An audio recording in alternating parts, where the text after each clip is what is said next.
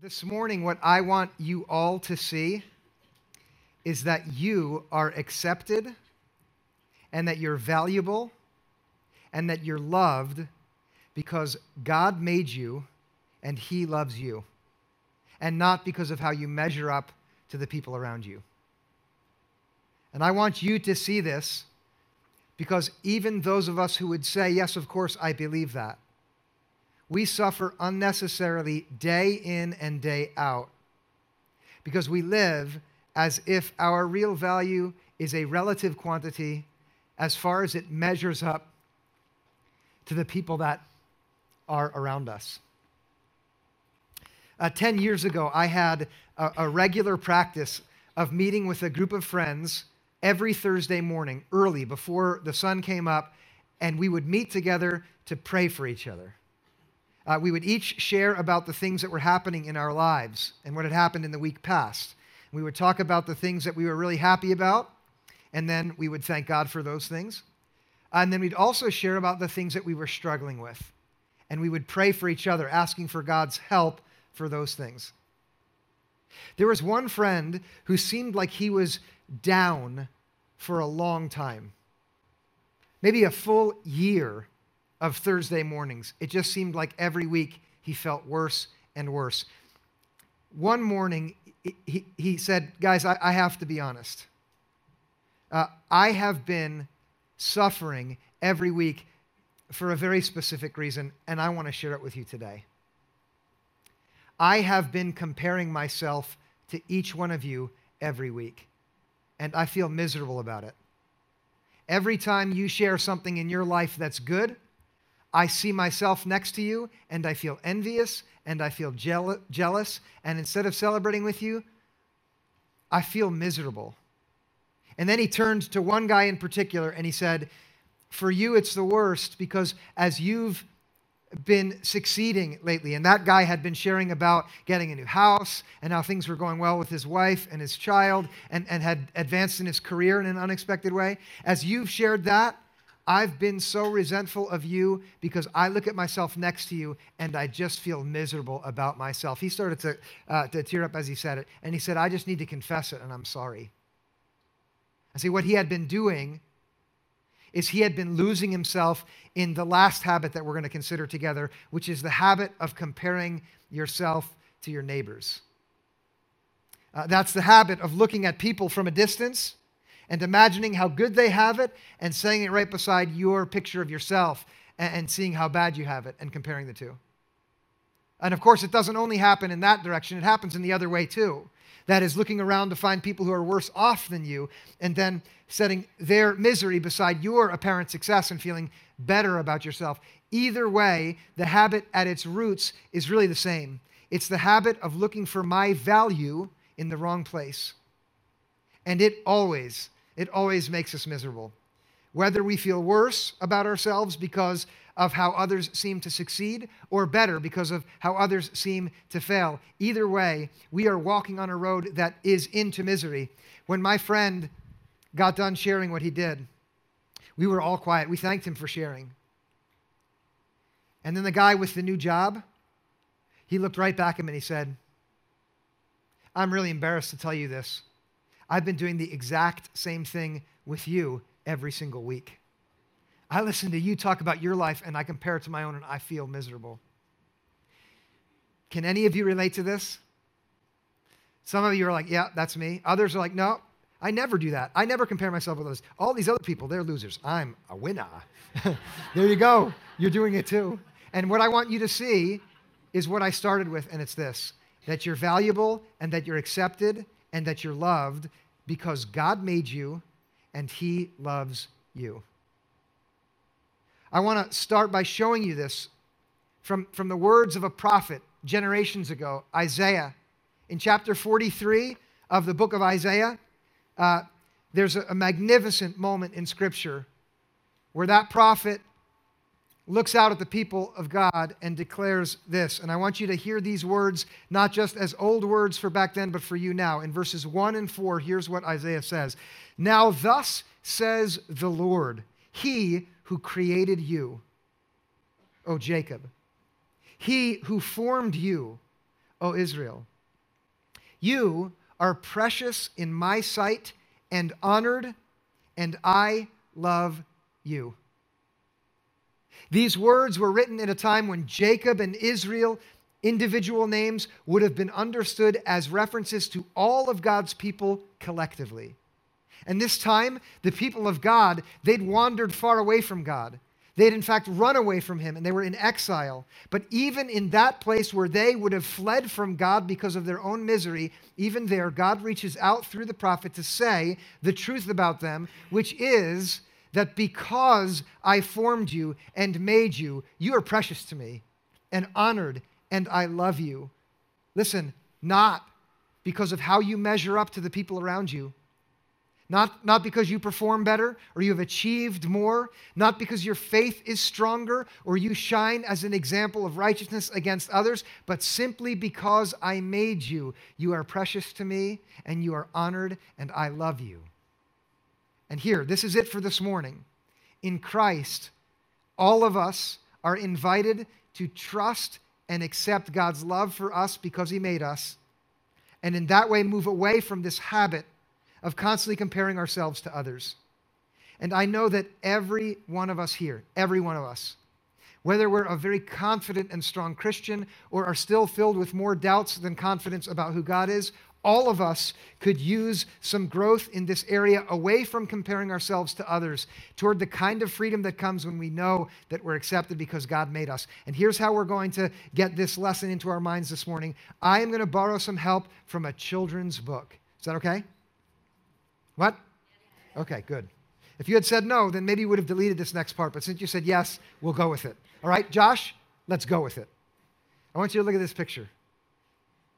This is from a story written by a man named Max Lucado, and the story is called You Are Special. The Wemmicks were little wooden people who all lived in a village that was in a valley. Beside that village, up on the hillside, there was the woodshop of the carver who had made all of those little wooden people. His name is Eli. Every one of the Wemmicks has been made different from one another, but they've all been made by him. Some of them are tall, some of them are short.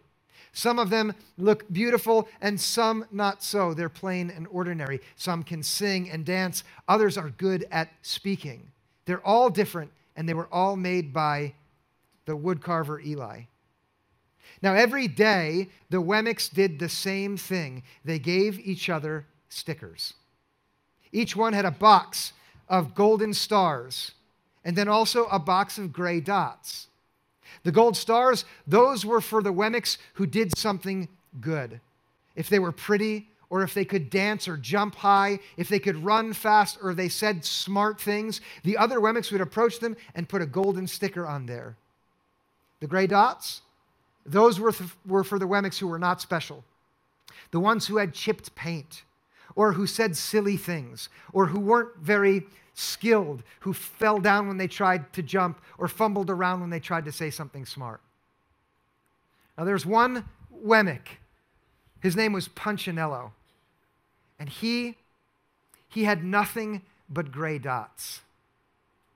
Because when Punchinello tried to do something special in front of others, he was so clumsy he'd always fall down. The other Wemmicks would come up and they would take out their box of dots and go ahead and cover him with a gray dot. And then when he'd try to stand up and explain why he had fallen, he would say something silly, and so they'd put another gray dot on there. For him, this is how it went every day. He would try to run fast and fall, and his paint would scrape. And now, another reason for a gray dot. It got so it got so bad for, for, for Punchinello that he didn't want to go outside anymore because he knew as soon as I walk out in the village, well, they'll give me another gray dot just because of how many I have. And so he stopped spending time out in the village and instead would stay indoors or spend time with others who had lots of gray dots.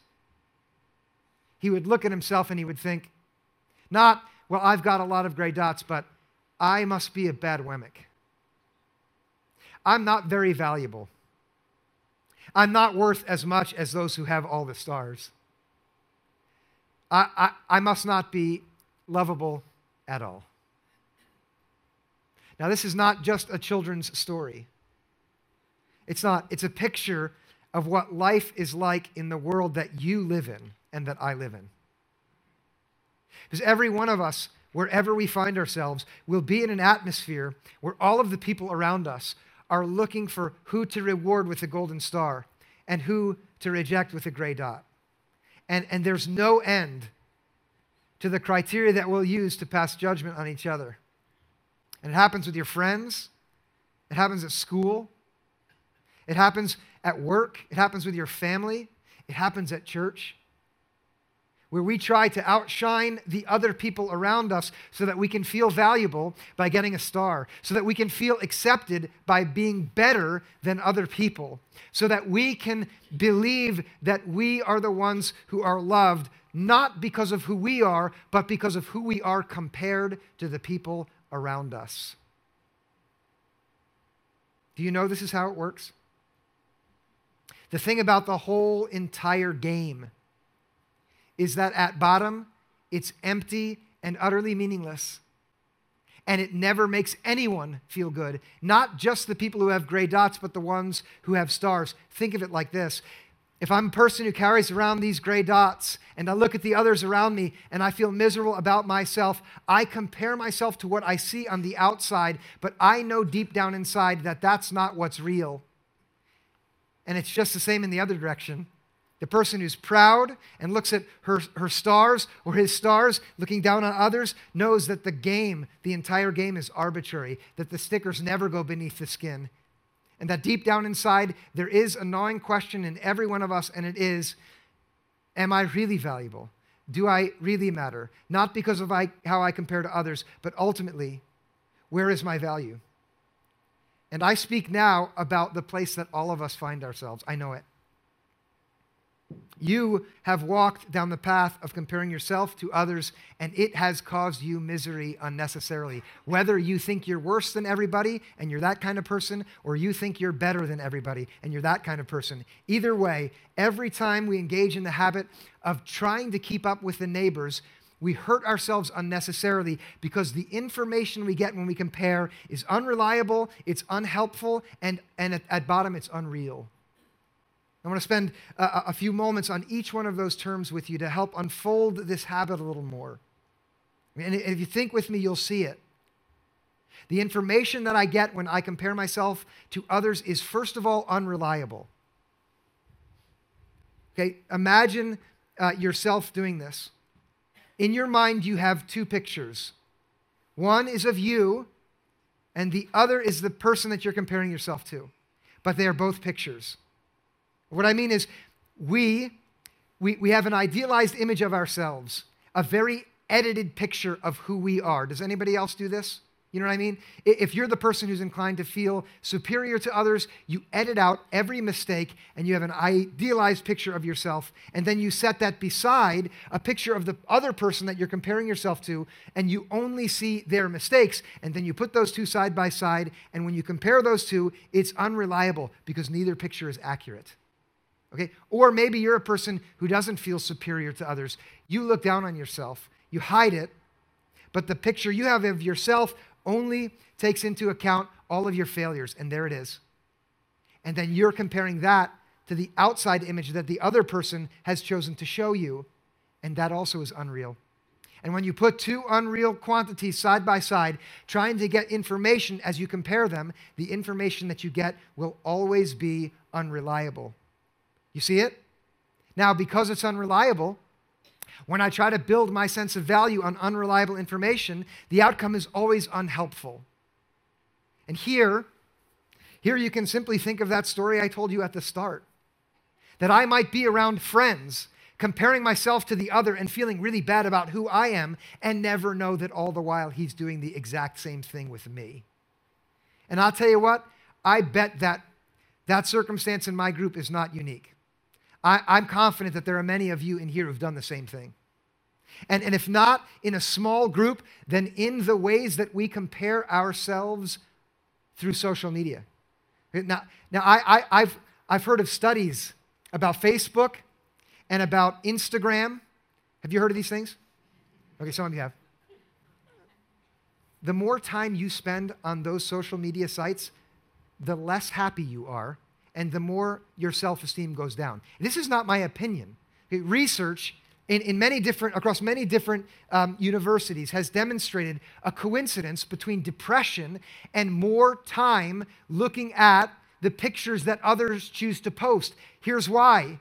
Uh, the, the effort of comparing yourself to what others show is manifestly unhelpful because they only show you the pictures of themselves which make them look really good. There's a reason that they're holding the camera up here. It hides this thing right down here. right? Or the pictures that they post of the food that they're eating always look better than the food you're eating. The vacation shots that they choose to show you have been chosen out of a, a, a, a 600. They just choose this one or two, the one or two moment in the entire vacation where everyone was happy, and that's all that you see. and it's unhelpful because it just makes you unhappy. It does.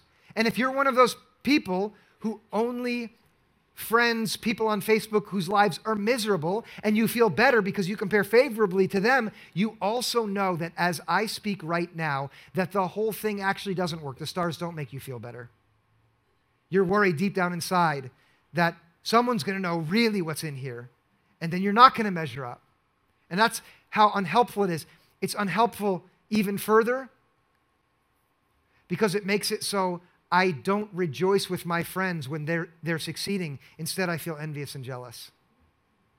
And, and then, on the other hand, and this is even uglier, when they're failing and I see it, I secretly love it because it makes me feel better about myself. And I don't want to admit this out loud, but when I hear bad news about them, I take a little bit of joy in it because it makes me feel better about myself. That's how it goes when I live by the stars and the dots. I actually need the people around me to fail because it makes me feel better.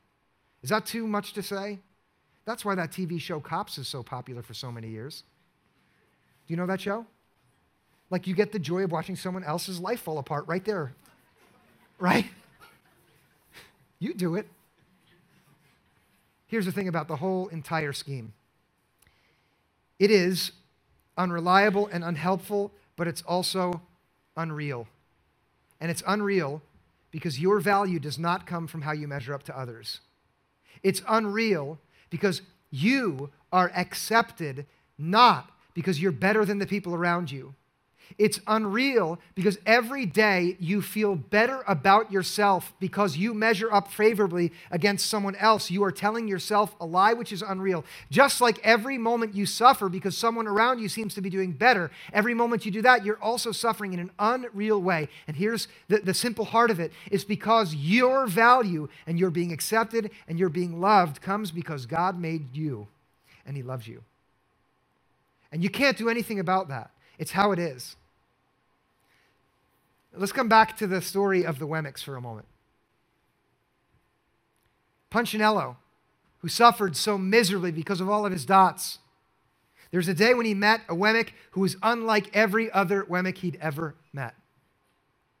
She was different because she had no dots and no stars. He was stunned because every other Wemmick had either more stars or more dots, but she had none. And so, there, as she stood by him with her smile and her joy, he said, You have no stickers. Why not? And her response was simple They don't stick to me. It's not that the other Wemmicks didn't try to put them on her, they did. They would see her walking and, and they would see her joy and her smile and her freedom, and they would think, she is special. And they would take out a gold star and put it on her, but it would fall right off. Or she would be walking through town with all the others, and they would notice that one has no dots. And to, to reward her for her not having dots, they would put a star on. Again, it would fall right off. And then, of course, sometimes the Wemmicks would see her and say, Well, she has no stars. That's not good. And so they would put a gray dot on her, but again, that one would also fall off. And when Eli saw her, he thought, That's how I want to be. That is how you want to be. I know it. You want to be free from the misery of always having to compare yourself to others. And this is equally true if your inclination is to look down on yourself because everyone seems to be doing better as it is if your inclination is to feel better about yourself because everyone around you seems to be beneath you. Whichever group you're in, you want to be free from that miserable game of the stars and the dots. You want to be free of the habit of trying to keep up with the neighbors. Because God made you to know deep in your soul that He knows everything about you.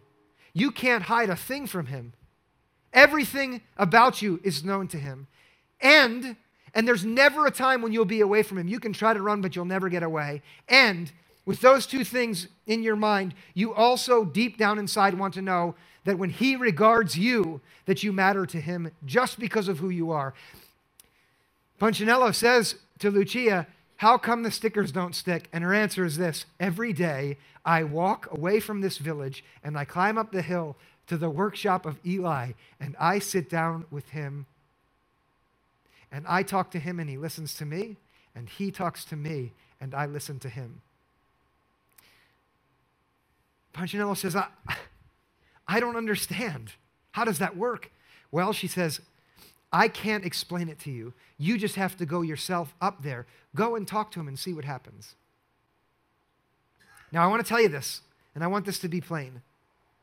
If any one of us in here would go and spend time in the presence of God, and if that seems really strange or weird to you because you've never heard of that, I mean simply take away all kinds of distractions and be still and wait and then open our heart to the divine if we've never done that before. Imagine that maybe there is a God out there who is listening. If any one of us would do that, uh, whether for the first time or if you have traveled with him for many, many years, and yet you've still got caught up in this habit of comparing yourself because that's what the world is like. If you would set all that aside and spend time with God, you'd see these three things. Listen, you'd see first that He knows everything about you because He made you.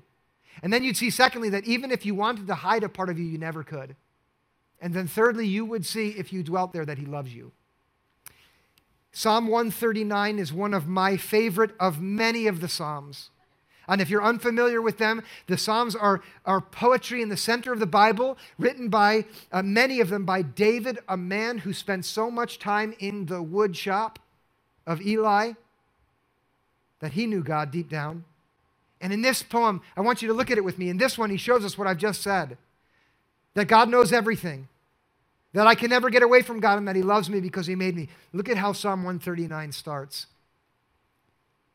O Lord, you have searched me and known me. You know when I sit down and when I rise up. You discern my thoughts from far away. You search out my path and my lying down and are acquainted with all of my ways. You know everything, not just the outside, the inside. I never make a move and it's unknown to you. He continues in verse 4 Even before a word is on my tongue, O Lord, you know it completely. You hem me in behind and before, and you lay your hand on me. Such knowledge is too wonderful for me. It is so high that I cannot even attain it. When I think of God's knowledge of me, the poet says, it's, it's beyond my comprehension that God could know everything that I've, I've brought into this place here this morning, and not just what I look like on the outside, but the inside too. The thought of it makes the poet struck with wonder in such a way that he imagines, I cannot even attain the magnificent knowledge of God. And that thought, that thought makes the poet ask a question. Look at verse 7. Where can I go from your spirit? Or where can I flee from your presence? Now pay attention here. He's imagining running away from God fleeing from the presence of God, getting away from the Spirit of God. Somehow it seems that the thought that God knows everything about him, all of his deeds, everything that he shows on the outside and what's going on on the inside too, makes him a little nervous. Maybe I need to run away from God, he thinks. If you don't know the story of the man who wrote this psalm, you'd understand why he thinks that. He was a mess in some ways. And the thought struck him if God knows everything about me, maybe I should flee and get away. Where could I go to flee him? Maybe some of you know what that's like to think. Uh, surely, Punchinello, with all of his dots, would wonder whether he could go and see Eli after all. In verse 8, he gets poetic here. If I ascend to heaven, you're there.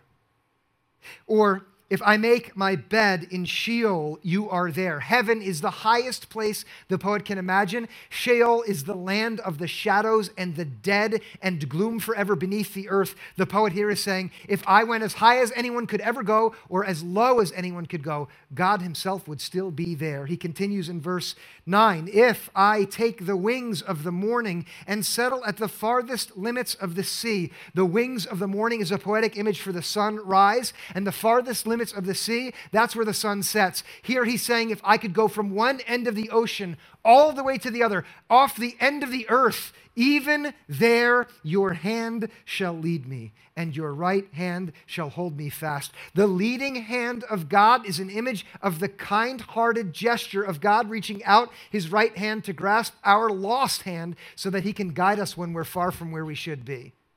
And here the poet is saying, even if I tried to run from one end of the earth to the other to get away from God because this thought that He knows me scares me, even there He would be present with me to hold my hand and lead me.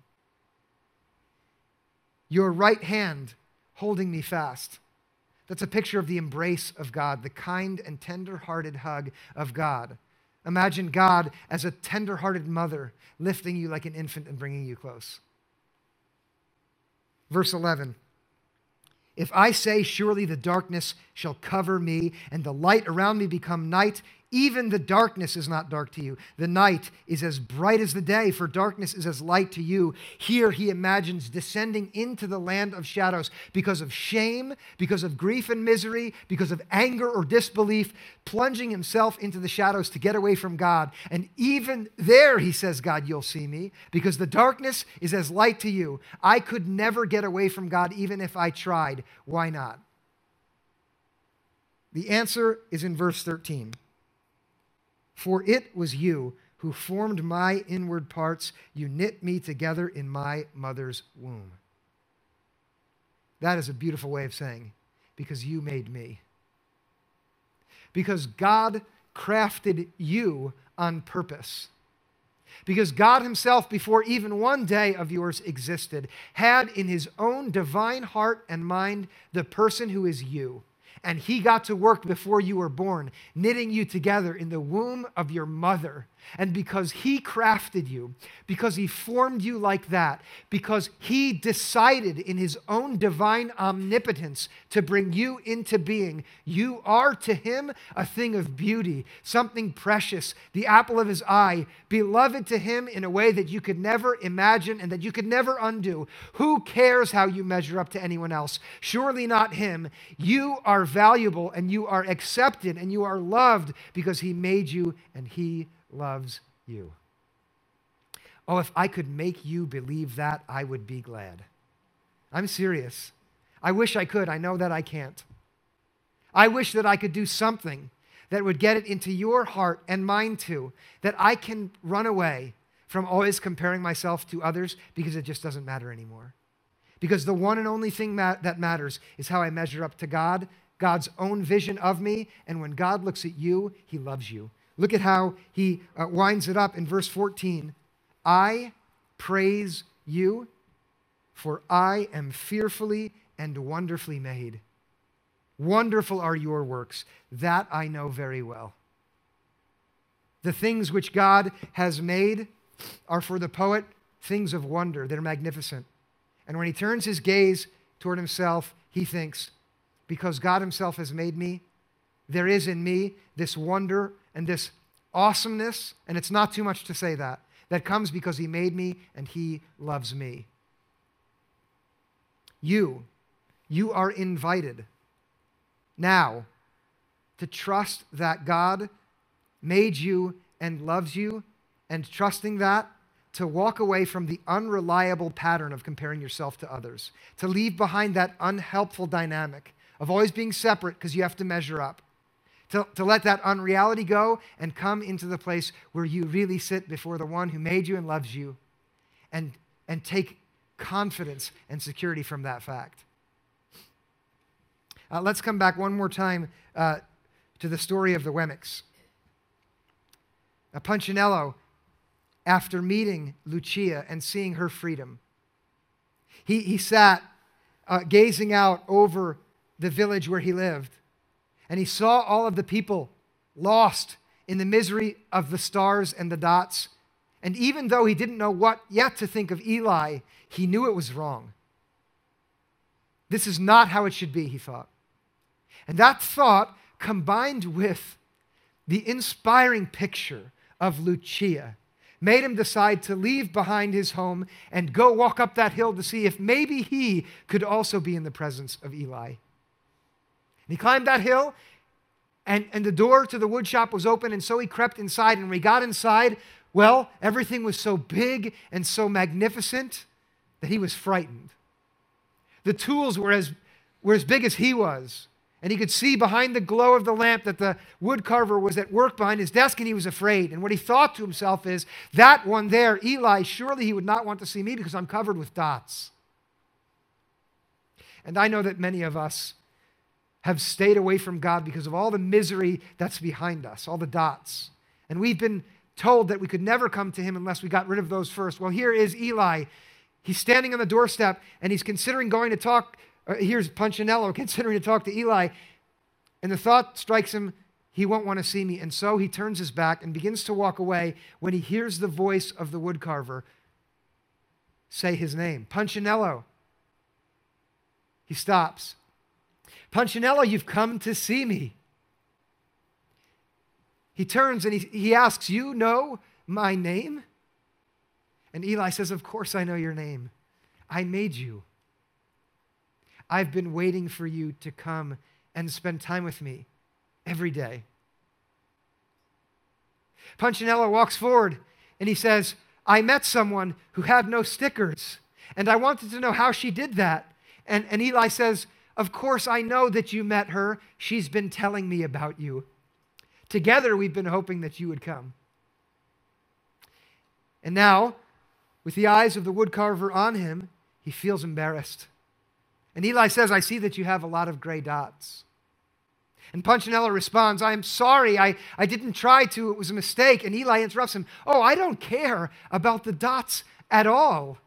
Those dots were given to you by the other Wemmicks. I don't care at all what they think about you. The only thing that matters to me is how I think about you.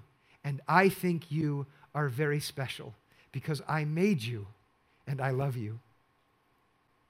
Now, listen, Punchinello couldn't believe it because of all those days he spent laboring under the misconception that what, what matters most is how I measure up to others. And he said so to Eli Eli, I don't understand. Uh, it doesn't make sense to me.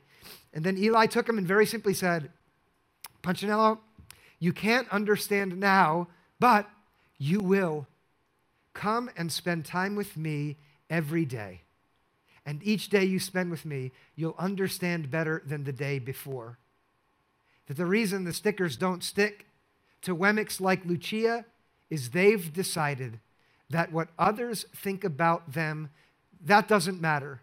But what matters is what I think about them.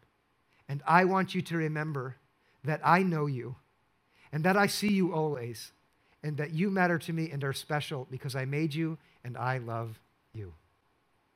And with that, one gray dot fell off of that Punchinello, and he went out. And now, here is what would make this message today a success. If your, if your dots became a little bit looser, and not only your dots, but your stars too. That is, if you stopped taking pride in your success, or, or if you stopped looking down on yourself because of your failures, and instead you came before the one who made you and loves you and were ready to listen to the truth of his love, and in that way be freed from the habit of always comparing yourself to others. I want to read to you not from a children's story, but from the Word of God, from the Bible. And this is how we're going to wind this entire series down. Words about how God loves you. Listen to these. This is 1 John uh, chapter 4, verse 10. This is love. Not that we loved God, but that He loved us and gave His Son as the atoning sacrifice for our sins. That's a statement that says God loves us first. Or how about these words? These are from Romans 5, uh, verses 6 through 8. While we were still weak at the right time, Christ died for the ungodly. Indeed, rarely will anyone die for a righteous person, though perhaps for a good person someone might actually dare to die. But God proves his love for us in that while we were still sinners, Christ died for us. And that is a word for all of us. And then one last word. This is from Ephesians 2, verses 4 through 5. Listen now to these words, they're for you. God, who is rich in mercy, out of the great love with which he loved us, with which he loved you, even when we were dead in our trespasses and through our sins. That is, even when we were covered with gray dots. Made us alive together with Christ. By grace, you have been saved. You are free from trying to have to establish your value by measuring up to others. And you're invited to trust that because God made you, that you are precious to Him and He loves you. We're going to sing about how great God's love is for us. If you don't know this song, listen as we sing it and ask God to help your heart know it, okay? And if you know this song, and even if you don't have a good voice, all right, sing at the top of your lungs so that someone around you might believe it today for the first time.